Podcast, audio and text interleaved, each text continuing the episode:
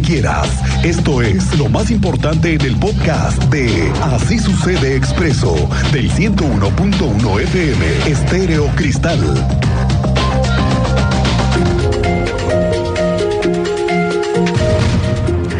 Esta mañana se dieron a conocer avances al respecto de la obra de 5 de febrero, que es Paseo 5 de febrero, porque resulta que se viene ya la licitación para el tema del carril confinado para el transporte público, que dice el gobierno que va a ser ahora sí de otra generación, un carril solamente para el tema del transporte público.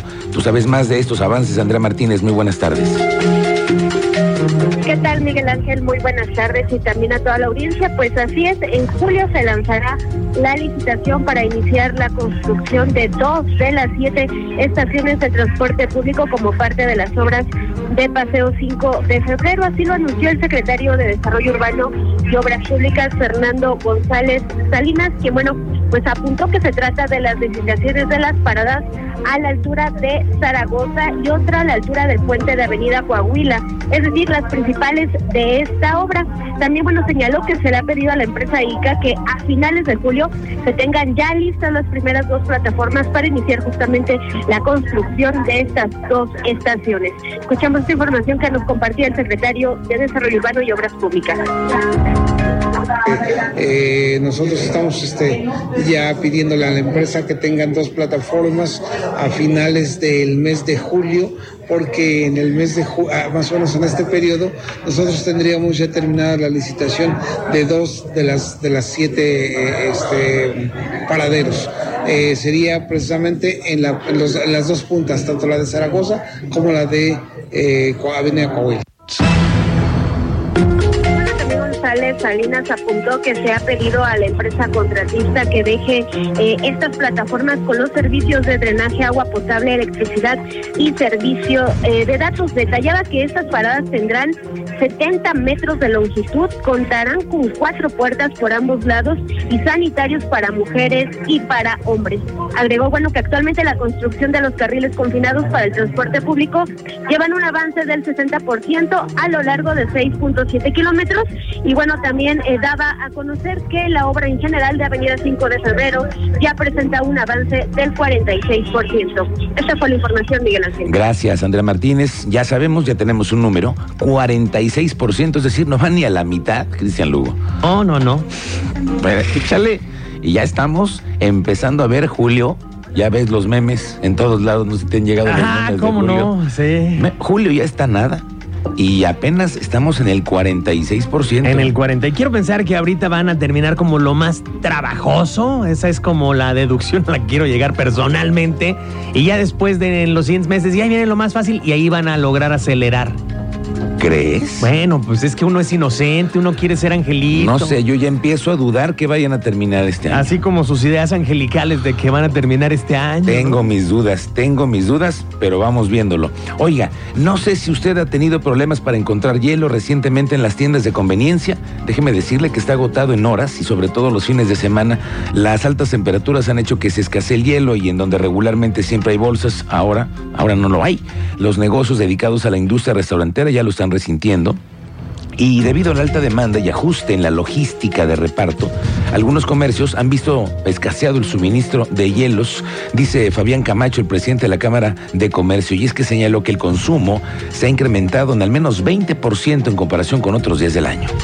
Eh, particularmente con el tema del hielo, por ejemplo, eh, helados, paletas, bebidas eh, frías, se ha disparado el consumo hasta un 20% en los últimos 15 días, por encima de las mismas fechas en el año anterior y de alguna manera esto ha modificado en términos concretos en la logística y en la dinámica de suministro. Eh, los socios de Cámara de Comercio, tiendas de conveniencia, eh, supermercados y, negocios de abarrotes que suministran y comercializan ese tipo de bienes eh, están organizando y haciendo un esfuerzo para eh, poder hacer frente a este incremento en la demanda y al menos por lo pronto se tiene el referente de que eh, el suministro de todo lo que tenga que ver con eh, productos de temporada eh, como la que estamos viviendo se tienen garantizados, inclusive el hielo. Quizás en algunos casos con ciertos, con ciertas demoras por cuestiones de logística en cuestión de suministro. Estamos transitando esta semana en la tercera onda de calor que ha afectado a todo el país. En los municipios de la zona metropolitana se podrían tener temperaturas de 37 grados centígrados como máximas y hasta 47 grados en la sierra, principalmente Jalpan y Arroyo Seco. Javier Amaya, coordinador de Protección Civil, nos da el pronóstico oficial. Se esperan temperaturas altas. eh, como te decía, conforme vaya entrando el agua al, al- país y obviamente al centro de la República, las temperaturas van a ir disminuyendo. Sobre advertencia, no hay engaño, este es un tema que hemos estado informando sobre el robo en carreteras del Estado y los asaltos que han sufrido transportistas en videos que se han viralizado de cómo ha aumentado la violencia en el robo de transporte de carga y los choferes lo han denunciado una y otra vez. Y se viene otro momento de protesta. Gerardo Gutiérrez Lunes, el subdelegado de la Amotac en Querétaro, de la Alianza Mexicana de Organizaciones Transportistas, bueno, los de Amotac, que ya los conocemos, porque viene nuevamente una protesta, ya están advirtiendo que 29 y 30 de agosto van a volverse a manifestar en las inmediaciones de la carretera 57 porque van a exigirle al gobierno mayor seguridad. es un problema y todos, no sé, todos los gobiernos y los rateos, todos ven la caja chica del, transportista. Y pues digo, desgraciadamente nos dan sus números y a la mera luego ni, ni nos andan apoyando o no nos reciben la llamada. Eh, pues vamos, nos vamos a manifestar el 29 y el 30 de agosto. No, en el Papá no, pero ya es que no hay paso en 5 de febrero, pues ya. Aprovechamos ahí para completar dos días, el 29 y el 30. Bueno, vamos contigo, Teniente Mérida. ¿Cómo te va? Muy buenas tardes. Muy buenas tardes, Miguel Ángel. Buenas tardes a nuestra audiencia. Déjenles doy cuenta de lo que sucedió anoche en un restaurante bar este, de música exclusiva, únicamente de mariachi, ahí en el área de estacionamiento. Se dio un altercado entre los ballet parking y los clientes. Te voy a dar detalles más adelante por qué se origina, pero al final tenemos saldo de cinco personas lesionadas por arma blanca y uno de los ballet, además, policontundido por los golpes. Investigadores acudieron al hospital para recabar testimonios. Sabemos que uno de los ballet también ya se encuentra hospitalizado. Y de este lado de los clientes, la persona que se encuentra en estado grave de salud se refiere que es una persona con nacionalidad americana de 35 años de edad aproximadamente que estuvo involucrado en los hechos, en esta riña y fue intervenido quirúrgicamente anoche en una clínica particular de corregidora. Los detalles te los doy más adelante, Miguel Ángel. Gracias, Teniente Mérida. Ayer se puso sabroso ahí en el mesón del mariachi. Se salieron las cosas de control nuevamente, en pleno Día del Padre. Bueno, la secretaria de Gobierno, Guadalupe Murguía, reportó lo que están haciendo para el ordenamiento de la cuadrilla allá en Juriquilla. ¿Se acuerda usted que lo dimos a conocer el 15 de junio del 2022? Este predio fue desalojado estaba invadido desde hace varios años y el gobierno lo recuperó para iniciar lo que ellos llaman esta cuadrilla. Es la restitución a los legítimos propietarios. Hasta el momento, 104 lotes han sido entregados a extrabajadores de la UAC, quienes ahora ya tienen su título de propiedad, y 135 más ya recibieron la asignación de sus lotes, cuya escritura se encuentra ya en un trámite. Y esto ocasionó que fueran objeto de invasión por parte de organizaciones y de grupos. También nos comprometimos a que los terrenos que recuperaba el gobierno del Estado, estamos hablando en el orden de 6.4 hectáreas, serían destinadas a equipamiento urbano en beneficio de la zona de Juriquilla. Es decir, era importante, con lo que habíamos hablado con los diferentes colonos de las agrupaciones, que estos terrenos no fueran destinados a desarrollo urbano. Por cierto que le preguntaron esta mañana a la secretaria de gobierno acerca de si estaba ella con intenciones de competir en el PAN para ser la candidata a la presidencia municipal. Ya ve que, pues sí, se nota, ¿no? Y se nota en serio. Se nota y bien. Ya ves que casi no hay espectaculares No, de ella. no, no. Bueno, nada, ¿verdad? Ya ve que la andan promoviendo con aquello de que es tiempo de las mujeres. Lupita Murguía aparecen espectaculares en toda la ciudad y puede que tengamos a una mujer compitiendo en la boleta. Hoy, muy a su estilo, dijo que todavía no son los tiempos. Ser de los primeros estados. La verdad no hemos tenido una precisión por parte de, eh, concretamente de migración o de la Secretaría de Gobernación respecto de cuándo se hace esta inspección, pero seguimos insistiendo porque es una atribución que corresponde a la Federación. parte de un partido político que es Acción Nacional y por lo que hace al Grupo de Acción Nacional y al gobierno del Estado, para cualquier aspiración, pues hay que esperar los tiempos y eh, lo he dicho también reiteradamente, no hay aspiración que resulte eh, justificable y válida si no damos respuesta como servidores públicos. Ahorita mi compromiso es dar respuesta a la responsabilidad que tengo asignada. Pues mire, cuando lleguen los tiempos es el momento de las decisiones. En el arranque de su gira de trabajo en el Paris Air Show en Francia, el gobernador Mauricio Curi esta mañana está en la participación de la inauguración del pabellón México de la Federación Mexicana de la Industria Aeroespacial. Este espacio es destinado a la difusión de las ventajas que tiene México en la industria aeroespacial y las oportunidades que ofrecen como destino para atraer inversiones. Están en ese evento con la embajadora de México en Francia, Blanca Jiménez Cisneros. Estuvo también la gobernadora de Chihuahua, representantes de Relaciones Exteriores, de Sedena y bueno, diferentes gobernadores. Está ahí el gobernador Curi en la representación de Querétaro en este pabellón. El presidente municipal de Querétaro, Luis Nava, visitó los condominios Matlacincas 88 y Matlacincas 92, estos en la delegación Félix Osores. Son estas jornadas que tienen como parte de un mejoramiento en los condominios, en donde están trabajando en jornadas de mejoramiento en las zonas comunes, hay alumbrado, limpieza, jardinería, muchas cosas más.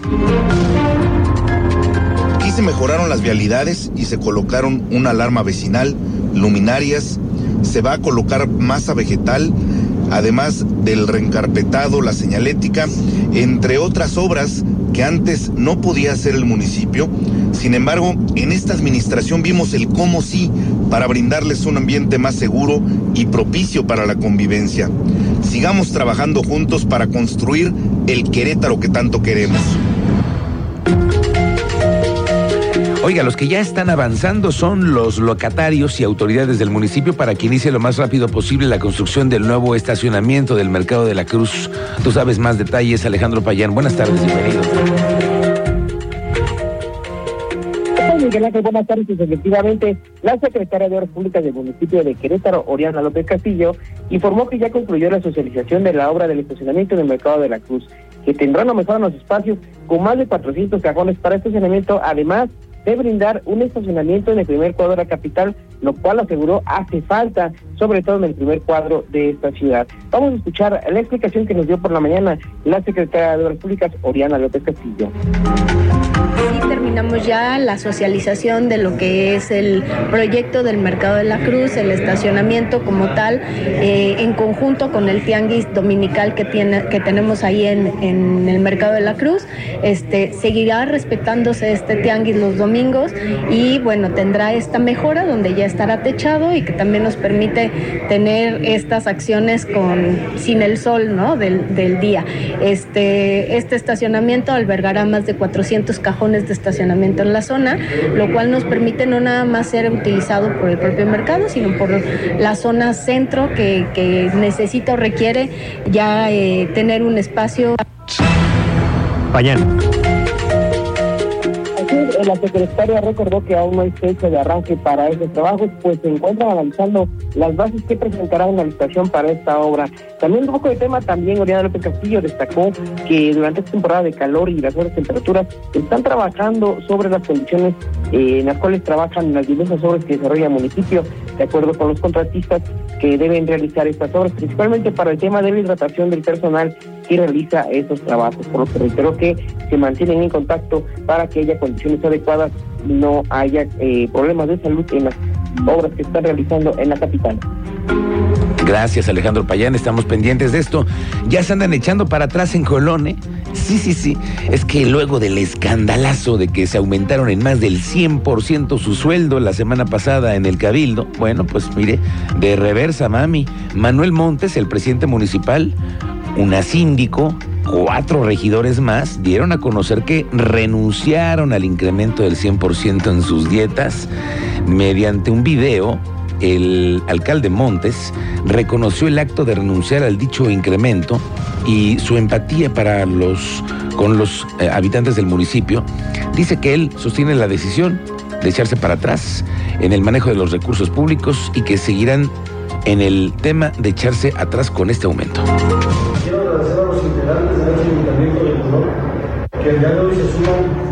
Suscrito y a la regidora Lady Cintia Mejía de León en la firma de este documento en el que rechazan los efectos legales del acuerdo que votaron a favor el pasado martes 13 de junio durante la sesión de Cabildo. El presidente, el presidente Andrés Manuel López Obrador nombró como secretaria de Gobernación a Luisa María Alcalde, quien fungía como secretaria del Trabajo. Esta mañana en conferencia en Palacio Nacional, el mandatario destacó la trayectoria de ella. Dice que ella va a ser la secretaria de Gobernación porque Adán Augusto anda en otro asunto. Así lo dijo. Les voy a dar a conocer y desde luego Pueblo de México que he tomado la decisión de eh, nombrar de acuerdo a mis facultades como secretaria de gobernación a Luisa María Alcalde, Luisa María Alcalde, actual secretaria de Trabajo. Ella va a ser la secretaria de gobernación en sustitución de Adán López Hernán, que está en un asunto.